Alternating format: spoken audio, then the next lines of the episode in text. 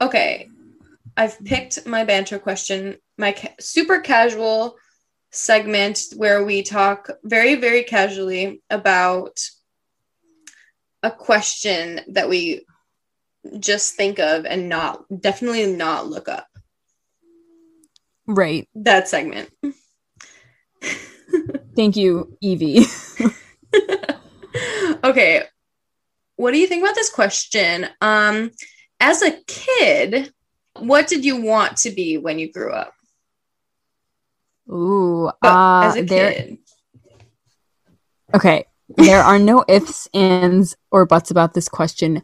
For most of my childhood, I regret to say I wanted to be an architect.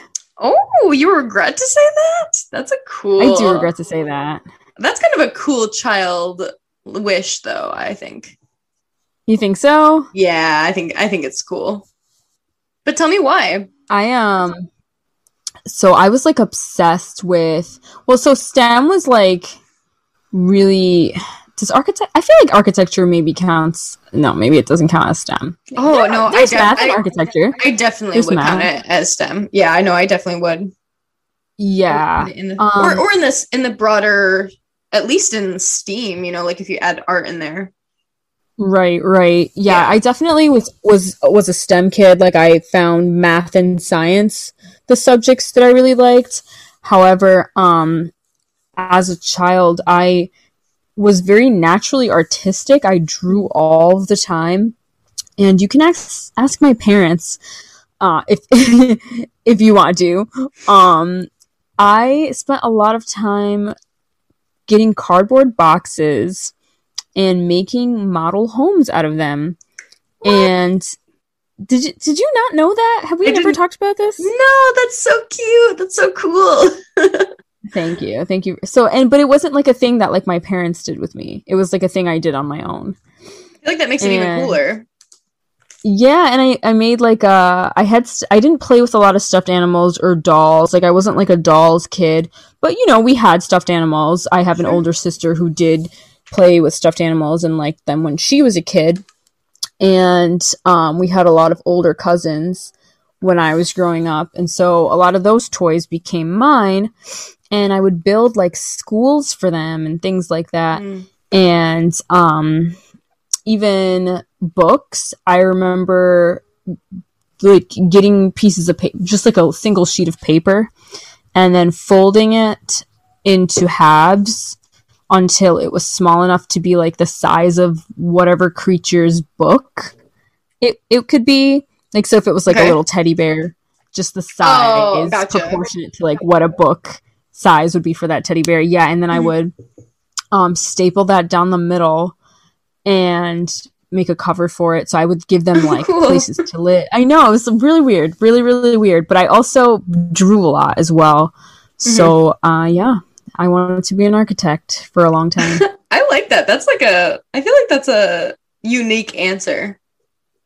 huh That's a unique answer. As a, as a kid, though, like I don't I don't know if I understood architect like what architecture was until mm, seventh grade, maybe. Right, right, maybe, yeah. That was me with engineering. I I, I thought the things that Mhm. it, like an engineer or like a tech does is cool. I just didn't know that it was called that. I didn't know how you did that as a job. Actually, I didn't even know you could do that as a job. I thought it was more like, oh, like you play with Lego robotics, or I, I didn't really think that you could do it. Like automation was not a thing that I thought of as a career. Yeah, I see. I see what you're saying, but I think, and that's why I guess I think of architecture as STEM because of uh like hand drafting, Mm-hmm. which I, which is very STEM. That's actually where I found out about architecture. Okay. um, and engineering, I guess. But yeah, so when I was a kid, I I like didn't even understand. I didn't even know. I wasn't really a STEM kid growing up. Like, I never was like. I guess I guess I never really grasped science. Science. Like I really liked Legos, but I never like. I well, actually I did some things like I did like what what do you call it like those Rube Goldberg things. with my oh, mom. like the pulleys and yeah, and I the, thought- the yeah. dominoes and Yeah, I loved those things. So I did uh, my mom and I did those a lot with my sister. Um, but I wanted to be a chef for a while. Um, for like when I was really little and then I uh, really wanted to be a police officer. And I Oh, did it and I did it actually did a youth Why? Why police that though? um, I don't know if this came before or after. Like, I don't know if I w- wanted to be a police officer, and then I then my mom Uh-huh. signed me up for a youth police academy thing in the summer, hmm or if tho- those were reversed. Like, I went to the police academy, and then I really wanted to be a police officer. Um, Wow.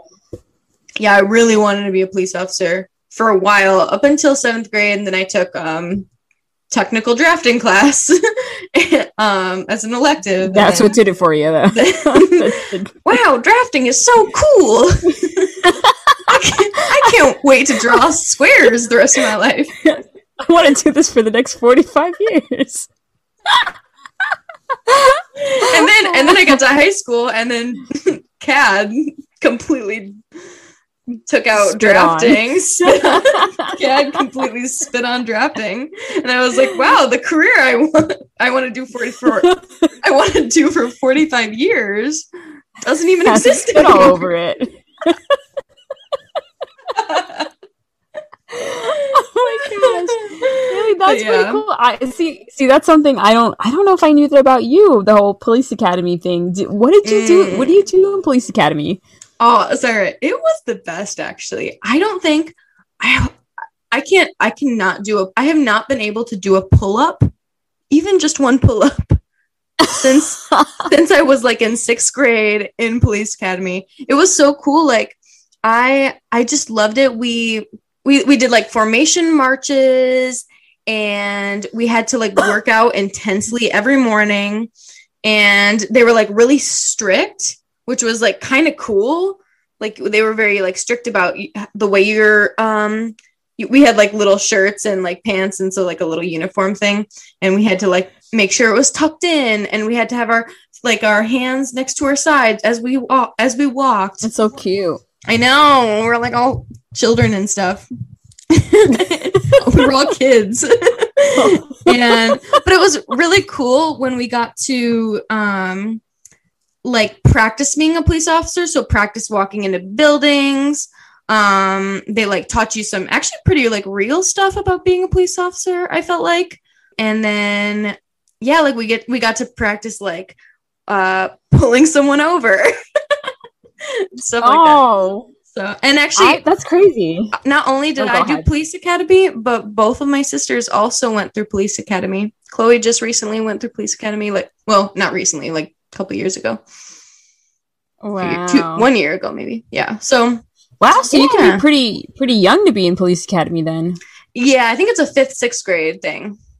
It's only fifth, sixth That's grade. pretty neat. Yeah. That's pretty neat. Do you know that one of my pipe dreams right now is to be a police officer? Really? How interesting. Yeah. I know. Something that I don't share often. I just want to give people tickets. I hate the way people drive, you know? I see what you're saying. I, but I, I hate getting cop. tickets. That's- So. Yeah, see that's why I don't tell anyone. See, that's why you didn't you didn't know that. So now I know that. I don't know. I don't know if we can do this podcast anymore, Sarah. Yeah. Just just use your blinkers. That's all. That's all I ask. all I ask. Uh, Okay. yeah. You go. No, you go. Okay, I'm Haley. And I'm Syra. We love learning. We love discovering. And we love talking. Are we experts on literally everything? Absolutely not. But how will we learn if we never start the conversation? So, we hope you'll join us for this literal journey. Haley, we are going back in time today. I feel like we started in quote history, like with Mary Anderson and Xiang Xiang and, and all those ladies, and then you kind of brought us to present day a little bit. But now I'm taking us back to the past. This is a story you and I had talked about briefly, but the more I began to learn about this woman, the more floored I was by her story. So, over a hundred years ago, West Virginia Mountain Mama Katherine Johnson was born. And Haley, you know, I've often made jokes about not playing Gears of War so much. And although every single time I make those jokes, it's funny, totally, right? When I was reading about this lady, I was like, okay, I really gotta reevaluate some of the stuff that I do in my life. Um, and so I want quick caveat, quick plug. I would like all of our listeners to know that it has, in fact, been a few weeks since I took the oath to take a break from Gears of War. No praise necessary, but that's out there now. So Just subtle snaps. yeah, I was just gonna say snap your fingers. Thank you. Um, so one of the reasons for this is that I found out that KJ, uh, I'm gonna call her every once in a while, maybe, um, was a high school freshman at the age of 10. 10! High school freshman, 10. what? Yeah. 10. Ooh, okay. That's like the number of fingers that we have is how old she was. Mm, I see what you're saying. Yep. Yep. And so she continued her prowess and graduated high school at 14. And then, as you guessed, college at 18. In 1953, she joined the National Advisory Committee on Aeronautics. Do you know what that is? I do not.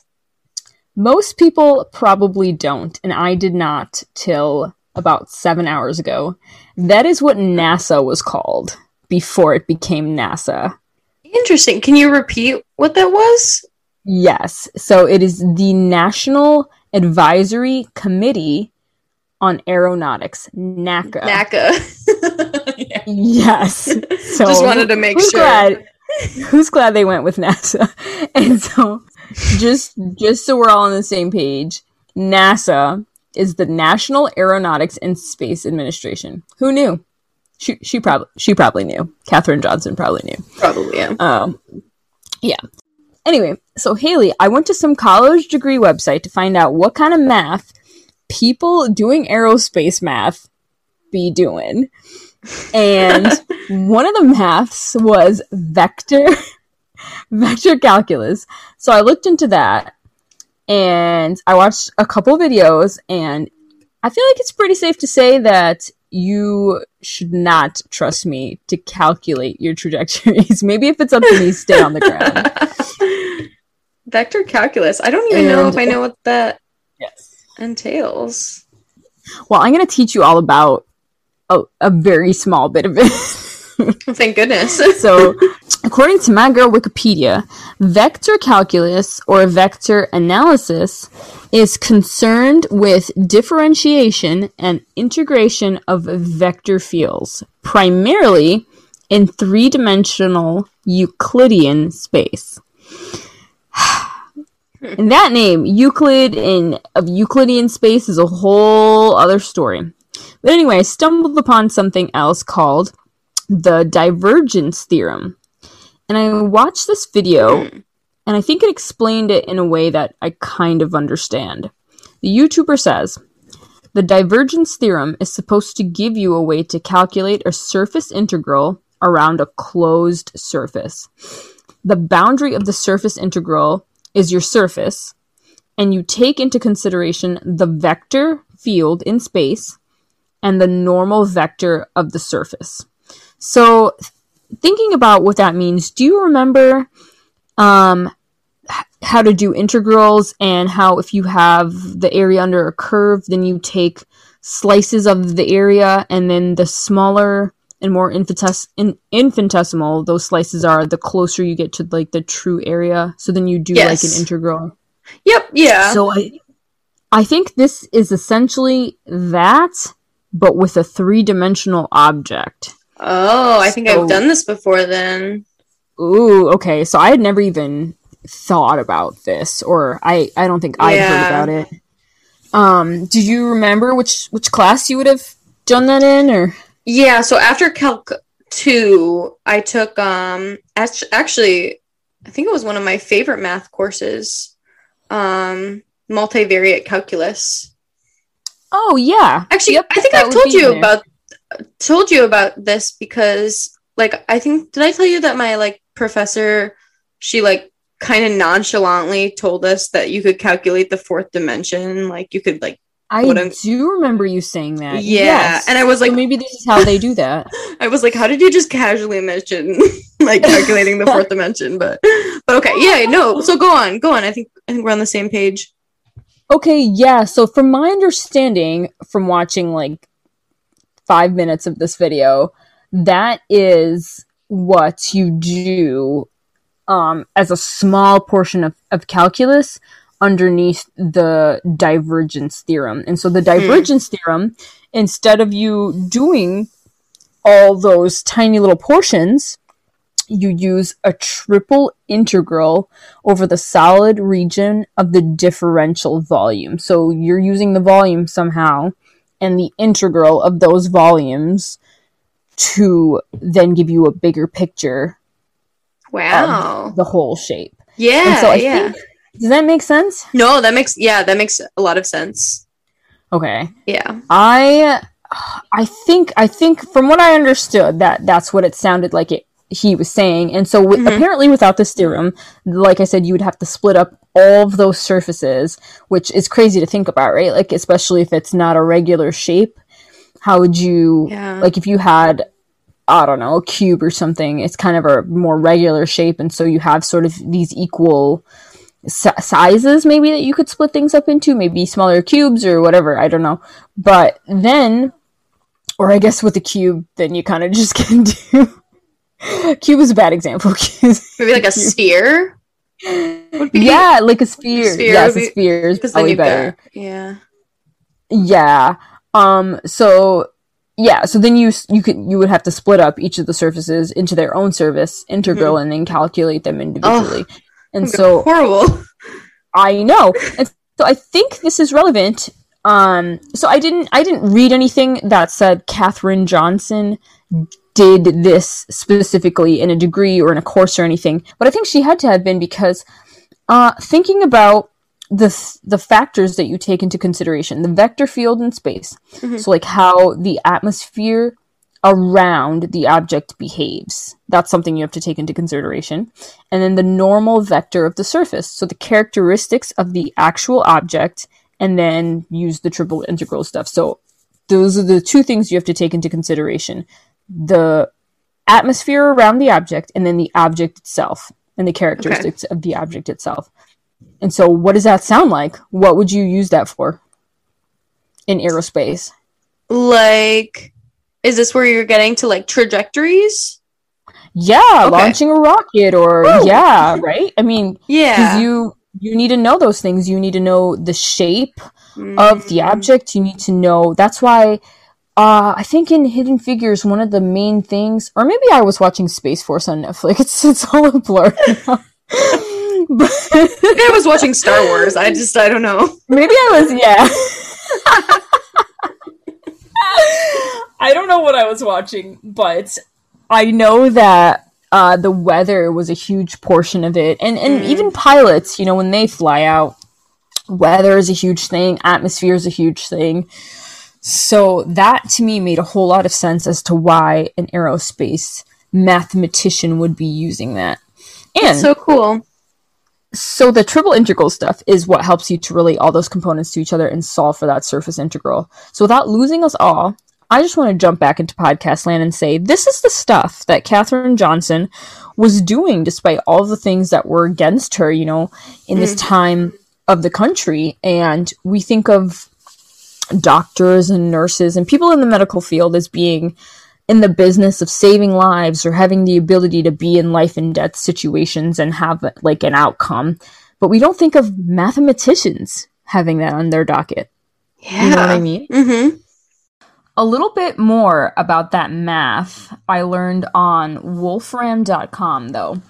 It references a paper she co authored Determination of azimuth angle at burnout for placing a satellite over a selected Earth position. That's the whole title of the paper. Oh. yeah. Sounds like a the title of a Panic at the Disco song. it's like two sentences long. yeah. And it says that the paper deals with the problem of making sure that a satellite can be placed over a specific Earth location after a specified number of orbits given a certain starting position. For example, Cape Canaveral, Florida, and orbital trajectory. So the azimuthal angle is the angled form by the spacecraft's velocity vector at the time of engine shutoff with a fixed reference direction. So this is what she was calculating. Wow.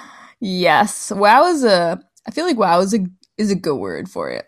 And so here are some of the variables she needed to know, Haley, and use for her calculation. And I I'll just read you from the list that I saw on Wolfram.com. This is what they're theorizing that her based on the paper and based on what they know about aerospace, Mhm. this these are some of the variables she would have had to use. So you have things like the satellite velocity, circular orbit radius, elevation angle between local horizon and velocity vector in degrees, circular orbit velocity, p is the semi latus rectum of the orbit ellipse, semi major axis of orbit in feet, time from perigee for theta 1 oh i guess just for the first angle where theta 1 is the angle in or oh yep where theta 1 is the angle in orbit between the perigee and burnout. I don't even know what perigee means or don't even- perigee. Half of these words are going over my head. anyway there's there's a whole there's a whole bunch of variables let's just say she needed to know. And i definitely recommend checking this page out because i think it does do a good job of explaining this complex stuff then it concludes by talking about some of the programs you can use to calculate this stuff but katherine johnson didn't have these programs so she had to do all of this by hand and someday we can grab Alex maybe and chat about more aerospace stuff specifically. But for now, we'll jump back into KJ as a person. So NASA says she figured out the paths for the spacecraft to orbit Earth and to land on the moon. NASA used Katherine's math and it worked. NASA sent astronauts into orbit around Earth. Later, her math helped astronauts to the moon and back. NASA could not have done these things without Katherine Johnson and her love for math. So I just love that the credit and the praise that all of that just then was um, a quote from NASA. wow, that's really cool. Yeah, I think that really stood out to me because I, you know, was thinking about our first couple episodes where we were talking about things that women didn't get credit for. And so here here is this page just like singing her praises and I'm not sure that I, I'm not sure how soon after she did these things Mhm. this article was written. However, I just thought it was nice regardless to be singing her praises like that. Yeah, and especially like talking about like struggles that she faced um besides this. It, it is nice that she is getting that recognition that she deserves. Correctamundo. So, another article on the website, formerly known as NACA, when asked to name her greatest contribution to space exploration, Johnson would talk about the calculations that helped sync Project Apollo's lunar module with the Lunar Orbiting Command and Service Module. So I'm this is all a quote. Mhm. She also worked on the space shuttle and the Earth Resources Technology satellite, ERTS, ERTS, later renamed Landsat, and authored or co-authored 26 research reports. She retired in 1986 after 33 years at Langley. I loved going to work every single day, she said. End quote. Oh, that's so cool. Yeah. Isn't it crazy? Like, like where do you get started? Like, how how do you go from from just learning about like something like this that you're passionate in, and then 30 years later having all of these written manuscripts and and all of this knowledge? It's just so astounding to me. And even 30 years to me feels short. Huh. Yeah. I don't We'll know. Maybe, to- maybe not. Maybe not. But Let's touch base again um in 30 years and we'll talk about it. Um, Good idea. So, and among among some of her other achievements, by the way, we have her work on the Friendship Seven, and that art that article says in 1962, as NASA prepared for the orbital mission of John Glenn, Johnson was called upon to do the work that she would become most known for. The complexity of the orbital flight had required the construction of a worldwide communications network, linking tracking stations around the world to IBM computers in Washington, Cape Canaveral in Florida, and Bermuda. The computers had been programmed with the orbital equations that would control the trajectory of the capsule in Glenn's Friendship 7 mission from liftoff to splashdown. But the astronauts were wary of putting their lives in the care of the electronic calculating machines, which were prone to hiccups and blackouts. Not that I can make a computer capable of such things, but I mean, that's pretty scary. oh yeah, that's insane. yeah. I mean, I guess if you think about how many things like we trust right now to computers, I was probably- just gonna say that. yeah, probably be scary. yeah, like I don't know the things like I rely on the computer to tell me, or like the calculator. She's kind of beating technology. I mean, I know the technology wasn't as advanced as it is today, but to be like smarter than a computer in her situation, that's that's something that not everyone gets to say. yeah, that there's a point where you're smarter than an IBM trajectory calculator. yeah, wow. Yeah. So then there's a scene in the movie where you meet that astronaut, the John Glenn guy. Mm, okay. And this is a real guy. He's in the movie and he is also based on that real life character. He's the first American to orbit Earth. And in the movie, he has a reverence for Katherine Johnson. And before he goes up on this amazing, famous, groundbreaking flight, he asks Katherine to check the math of the computations. And so think about like how wowing that is. I was just thinking that for me, watching that was so empowering and probably for a lot of other people because I was even more encouraged when I found out that that actually happened. So NPR wrote a piece on this after the movie came out and I think it was I couldn't can't remember if the piece that they wrote was shortly after she died or she she only died last year by the way. She Oh, lived to be, really? like, one- yeah, she was 101 years when she died. Oh wow, I had no idea. Yeah. Um so NPR wrote a, wrote a piece on after the movie came out and it says in the piece, but when he, John Glenn, got ready to go, he said, "Call her and if she says the computer is right, I'll take it." Wow. Yeah, he much more rather put his life in Katherine Johnson's hands than a computer.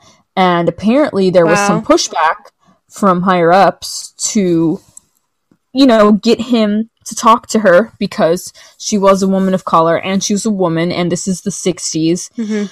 and he yeah he's he stuck by what he wanted and so he went to her.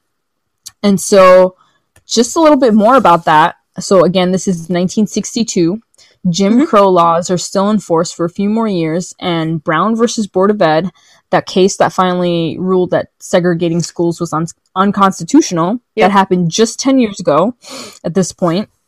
Less than 10 years ago at this point actually um i guess the the school she went to in west virginia the graduate school decided to integrate in 1939 and she, but she was one of three black students who got to integrate the school. And this was so rare the integration of the black students that many people considered to be one of the most notable notable moments in their life. What do you think about that haley? This lady breaking the ground like that, being the youngest in her class, accelerating in high school, in college, in grad school, in NASA, being the person that someone literally trusts their life to because she's so reliable and she's so smart. What do you think about that? Wow, that's crazy. And especially like at that time.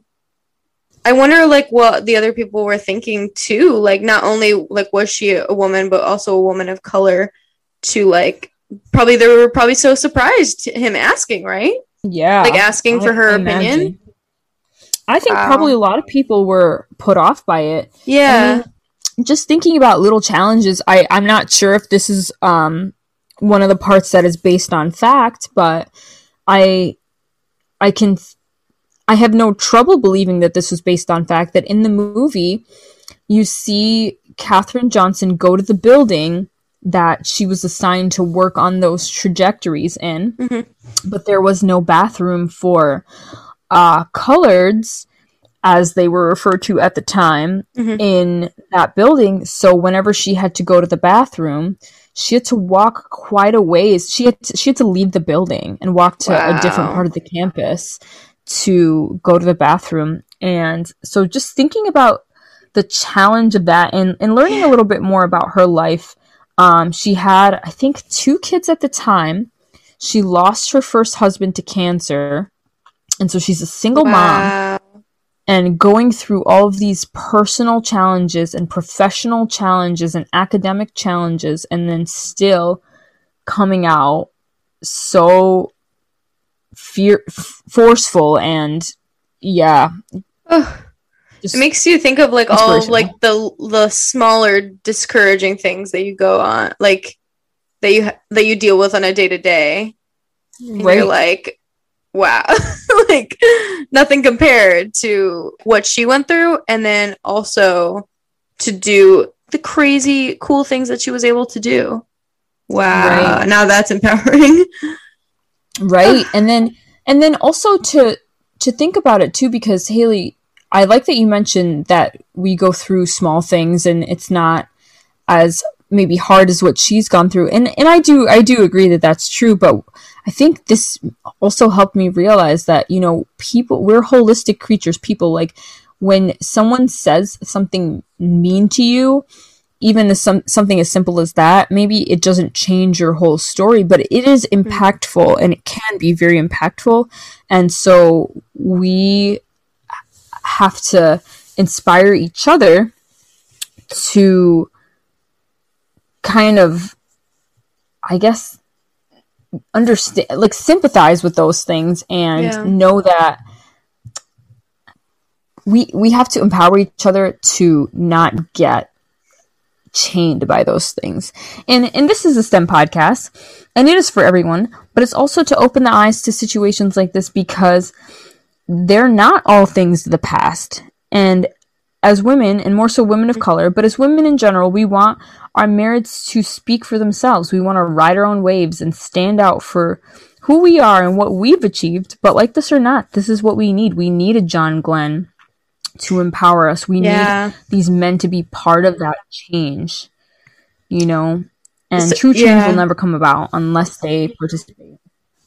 No, I, I was gonna bring that up too. I'm gl- I'm glad you said it about how like like uh men advocating for women like we need we need that. like I think we've already said it Yeah. on the podcast a few times, but yeah, all these stories like it's so clear that like men need to be advocates too because he could have easily been like oh a woman like mm, mm, you know i guess we could maybe talk to her but let's trust the computer or Right. he, he could like he could have taken maybe what his colleagues were saying to personal you know i feel like a lot of men do that maybe they think oh we should maybe incorporate this woman but then the I, f- I feel like i feel like people can be easily persuaded too Right. and so you almost need that um like a, a confidence within men to make it okay to to kind of boost up women if that makes sense Right, right, exactly. And I was watching on Netflix the other day the Madam CJ Walker story, Hmm. and all of my opinions about it aside, I thought one part in particular was interesting that they were at this black, I think, inventors convention or something like that, black entrepreneurs or something, and it was basically all men and um, they madam cj walker she wanted to be considered to speak at the convention and kind of advertise her products and her in the netflix special competitor sh- I think her name was Addie. She also wanted to do the same thing because she found out that it was Madam CJ Walker's idea. So she wanted to compete and get the same thing to happen to her. So she finally gets to the convention, the, the rival does. And then they get her up there and then they make her.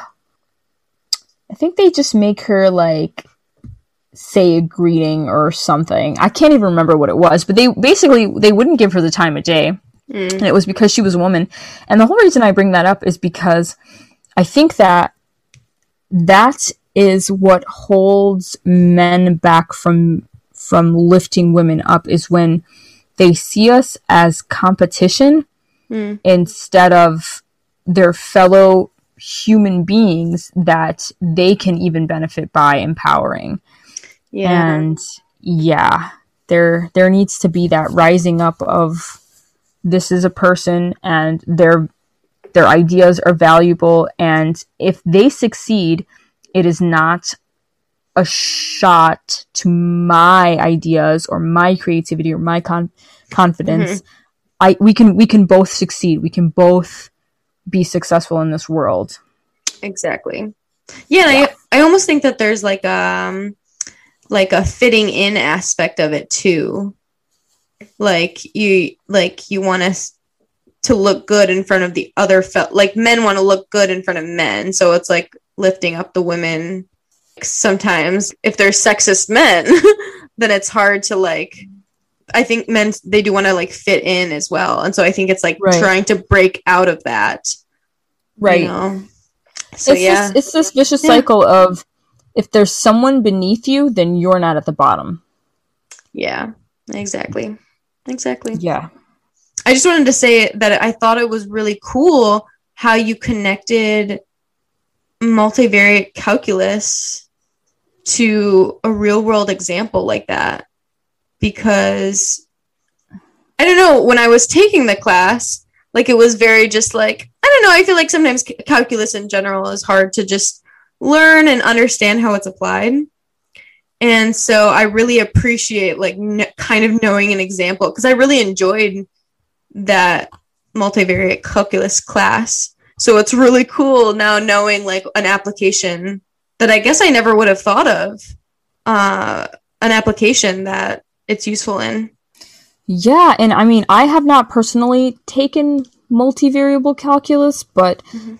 and i he the person in the the youtube video did not talk about rockets or why that would or that being like a situation Sure. which you could use di- divergence theorem but i really think that it makes sense that it would get used there because the every component of that physical object and every component of the space in which it fills is important you know Mhm. and me me and uh a coworker that you probably remember a little bit fondly we actually talked about the projection of a rocket for a while one day was one of the first conversations we ever had really? and yeah, and it was very interesting because he and it seems so obvious, but when we calculate things like that in class, we're just like, okay, here's mass times acceleration. Mhm. This is gravity and yada yada yada. But he he was like, think about it. There is so much more acting on an object than that. Like everything is a factor. Everything. Like if I am walking to school, then there are certain things that are acting on me that I don't notice Mhm. because I'm in a stable, if you will, condition. I'm in a stable Ooh, that's interesting. state. But, you know, if I'm kind of leaving the stability of the Earth's pull of gravity, then certain things start to be more noticeable.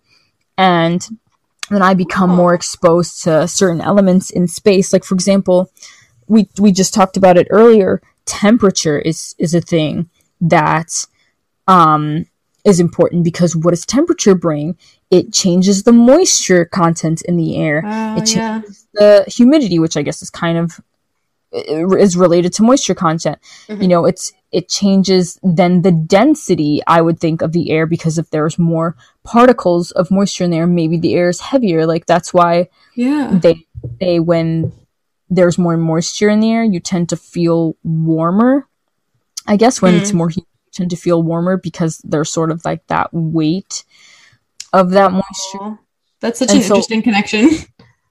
I, th- I mean, I'm th- I think. No, And- yeah, but I like I like your way of thinking. Thank you. Um, and so all of these things. So it's not just gravity. It's not just mass. It's not just acceleration. It's it's all of these tiny little things that we don't even we can't see and we don't think about that are definitely acting on this object. And when you are flying into outer space and you are a mathematician who is trying to help that endeavor, then you gotta know which things are critical and which things Yeah. are not, and what amounts of things are critical and what amounts of things are not. And oh my like, so much. what's what's what's a, what's one of the a favorite thing of a physics professor to say? This or that is negligible, right? uh, I, if we could add up all of the negligible things, Take a drink every time you're a of- physics professor. in- like, but don't. yeah, exactly. Yeah, but don't. um, but yeah, everything's ne- negligible. Right. Everything is Yeah. the answer is zero. Everything is neg- negligible, but in Uh, reality, nothing is negligible, depending Yeah. on your application. Wow, that's so cool. That's Yeah. interesting. So that's uh that's my profound thought for the day. Nothing is negligible depending on your application. I'm gonna get that tattooed. that's the matching tattoo we'll get. Oh, I Nothing like is that. negligible. nothing is negligible de- depending on your app. Something really long. Let's get it under our lips. Oh, I'm gonna need a bigger lip. okay, fine. Um, yeah. So that's that's what I got for you today, Hail Bale. Cool. All right. Well, thank you, Cyrus, so much for writing another great and super informative podcast. Uh, I definitely need to get to watching Hidden Figures um, because you talking about Katherine Johnson and learning about her was very inspiring, and so I'm definitely excited to to go out and see the movie now. As always, head over to our literally actually links Google Doc for further learning about today's episode and we hope you'll join us for our next episode. Also, stay tuned because we have a very exciting lineup of guests coming your way. Yes, Haley. We have some uh, women who are forces to be reckoned with. One of my favorite phrases, and I think that you will not, we will not regret having them, and our listeners will not regret hearing from them. They're amazing ladies, and they have a lot to teach us. Yes, and so with that, we will say see you next time. Goodbye. Bye.